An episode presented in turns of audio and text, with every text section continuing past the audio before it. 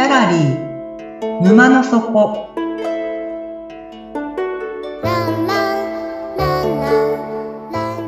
これは月に2回だけオープンする不思議なギャラリー沼の底で店主のオセアンと織りなす抽象画の世界のお話。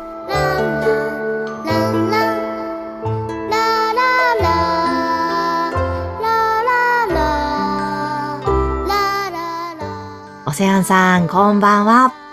こんばんは。いらっしゃい。お待ちしてました。もうここに来るのが定番のなんか習慣みたいになってきました。そうですね。本当にすっかり習慣になっちゃいましたね。今日もお願いしまはい。どうぞ奥にお上がりください。お茶とお菓子用意してます。す。はい。はい。まあ、みつきさん、前回、前々回と大和言葉の世界見てきましたけど、面白かったですね。広いです、本当に。なんか、安心しますね。大和言葉の話をする。だってもう、わかるから、なん、なんかわかっちゃうから、うん。それが面白いんですよ、きっとね。ねわからなかったら面白くないと思うんですよね。そうですね。本当なんかわびさびじゃないけど、なんかね、日本人の本当に豊かな感じがもう大好きです。はい。ぜまたやりましょうね。ひ。はい。じゃあ、えっと、よく私がこのお話の中で、2本の線出してくるんですけども、2本の線がクロスした真ん中にできる点。うん。まあそれが結び目ですね。そのイメージでいきましょうね。今のみつきさんだったら、その結び目の真ん中の点の動きが見えるんじゃないのかなって思うんですけども、どんな動きしてるんでしたっけ？えっ、と、こう、まあ、震えてる感じですね。はい。はい。どうしてるか。震えてる。振動してる。そうです。えで、以前ですね、あの、国旗の話をしたことがあったの覚えてますでしょうか？あはい、はい。うん。あなんかこう、プラスとか、かけるのマークが入った国旗を探して、で、そうすると、イギリスとかスイス、ノルウェー、スウェーデンっていう、まあ、主にヨーロッパの国旗にそのマークが入っていましたよね。うん、うん、うん。あのお話には続きがあるので、今日はそれをしたいと思います。ええ続きがあるんです続ねき。があるんです。うん、うん。実は世界の国旗の中には他にも点が刻まれた国旗があるんですよ。うーん。ヨーロッパの点とは種類の違う点なんですけども、はい。パッと思い浮かぶ国旗。え、あの、点というか、丸なんで、日の丸？あれ、点といえば点みたいに今思ったんですが。そうです。お日本の国旗、日の丸。あれも点なんです。うん、うん。だ、だけど、ヨーロッパの点とはちょっと異なる点なんですよ。あの、大きさのイメージで説明すると、ヨーロッパの方は小さく小さくなっていく点なのに対してうん、日本の点は大きく広がっていく。なんかそんなイメージです。へえ。こう折りたたまれて小さく結ばれていく点と、うん。展開して大きくほどかれていく点。うん。でこの二つはペアです。うん、うん。結んで、ほどく、結んでで、開いて。開いて、手を打って。本当日本の子供の文化の世界って面白いですよね。うん、うん、うん。で、この結んでほどく、結んでほどく、この動きから何を連想しますか？えー、結んで開いての動きからですか、うんえー、なんだろう。え、人の出会いと別れ？うん。そういう感じが今浮かびました。はい。まあそうです。出会いと別れ。いいですね。もうちょっとこう具体的に言うと、例えばまあ植物が種からこう大きくなってって、また植物のた種にこう戻っていくっていう、そのサイクルもそうですし、あとは、もう三月さん自身のあの左の胸の中でですねあ、、心臓の動きそうですね、こんな動きをしている臓器は心臓ですよね。はい。はい。出会いと別れをうん繰り返してるって素敵な言葉ですね。おーね、話は変わるんですけども、はい。みつきさん、学生時代に一番得意だった科目って何でしたか？は国語です。うーん。じゃあ逆に一番苦手な科目は？もう、今でも悪夢を見ます。数学です。はい。本当に。わかるわかる。なんかわかります。赤点取る夢をたまに見ます。わかります。はい。私もちなみにそう、同じです。文系でした。バリバリあの、文そうなんで系です。すね。はい。じゃあ、やっぱりその、なんか試験の前日っていうのは苦手な科目が次の日に控えてたら一夜漬けだったりするんですかね？そうです。もう、大抵一夜漬けで失敗するっていう、はい、感じでした。すいません。嫌な思い出を思い出させてしまって。うんまあ、一旦ちょっと客観的にですね、学生時代を振り返ってみていただきたいんですけども、美月さんはなぜ教科書やノートを暗記しなければならなかったのでしょうか？えーっと、テストのためです。うん。当時は。うん。テストでいい点を取るため。はい。うん。暗記しないと答えられなかったっそうですね。てことなんですかね。うん。その暗記しなければ答えられなかったっていう、その原因っていうのはどうしてだと思いますか？ええ暗記しないと答えられないからって。えー、どういうことだ？どうしてだ？何ですかね？質問されたときに、まあ、パッと言葉で言ったり、その、あの、ね、答案用紙に書くためには、うん、ちゃんと自分の中にインプットしていないと出せない。うん多分、あの、内容がイメージできないから暗記するしかなかったんじゃないのかなって思うんですよ。あ、まあ、そうですね。なんだろう、イメージうんぬんじゃなく、とりあえず、A は B って覚えとけばなんとかなるから、うん平面的な考えですね。なんかそう、はい。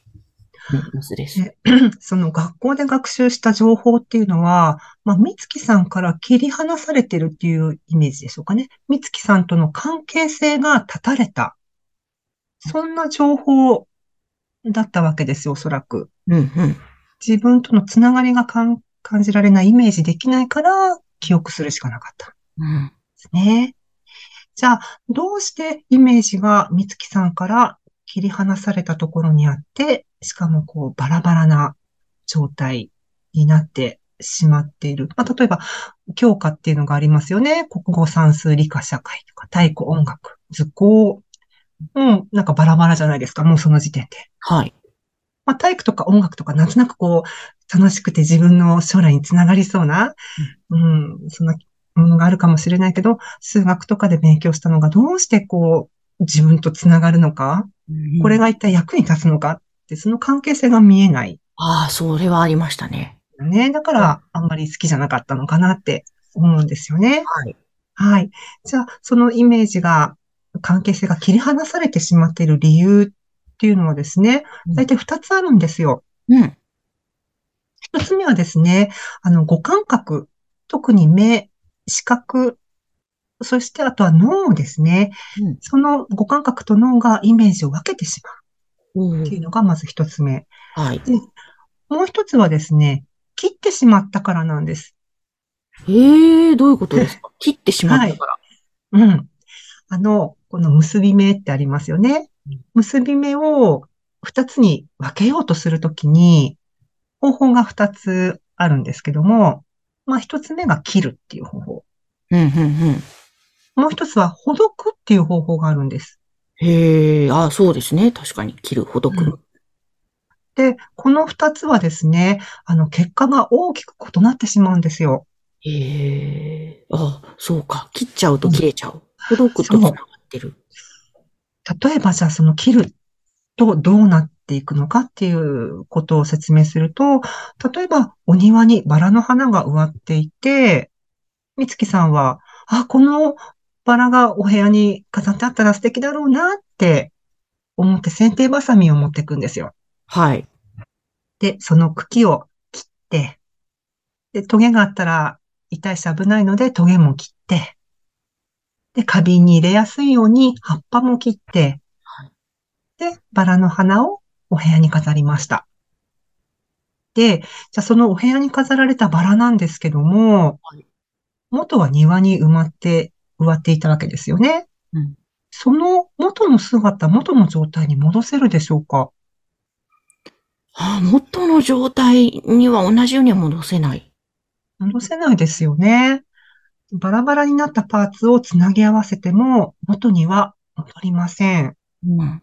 はい。だから切るっていう行為の意味は、土とバラの関係性を切ってしまうということなんです。うん。うん、茎とトゲの関係性も切って、葉っぱと花の関係性も切ってしまう。という意味が切るっていう意味ですね。はい。が切切ってしまうともう二度と関係性を戻せない。で、本来切るっていうのは一番最後の役目なんです。で、結び目はですね、ギリギリまでほどくべきだったんですけども、まあちょっと切って切ってっていうことをしてしまった結果、バラバラな状態で元に戻せないっていう、うん。そんなうん。感じですね。うん。で、うん私たちって科学技術を発達させてきたんですけども、はい。未だに葉っぱの一枚も作ることができないですよね。そうですうんね。まあ、なんか関係性から切り離された葉っぱっていうのは、まあ、その後、しおれていくんだけど、もう帰る場所はもうどこにもない。そんなイメージでしょうかね。はい。はい。だから、美月さんが学校で学んだ知識っていうのは、まあバラバラにされたバラの花と同じなんですよ。元に戻せない。はだけど、ほどくというやり方であれば、うん再び結ぶことができるんです。あ。うん。うん。はい。だから、この、結ぶというイメージ、結構日本人の根底にある結ぶっていうイメージがあるんですけども、うんそれと同じくらい、ほどくというイメージ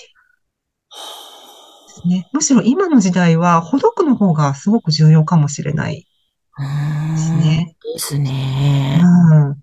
だからその、もし、みつきさんが、まあ、何かとの関係性を切りたくなってしまった、一瞬思ったらですね、一旦こう落ち着いて、うん。深呼吸をしてうん、まずはこう、ほどくっていう方法を試してみられたらいいのかなって、なんか思います。なんか、うんそれもいいですね。結ぶも素敵な言葉だし、ほどくというのもいいですね。そうなんですよ。だから、本当に前回お話ししたストックインの、あの、歌のね、別れても末に会わんとぞ思うっていう、その願い続けて、もう呪いになるくらいまで願い続けて、それを結ん、最後のね、結んだ時に、本当にほどける？うん。孤独からほどけるっていうか、そんなイメージですかね。ねえ。うん、手放せるんでしょうね、執着から。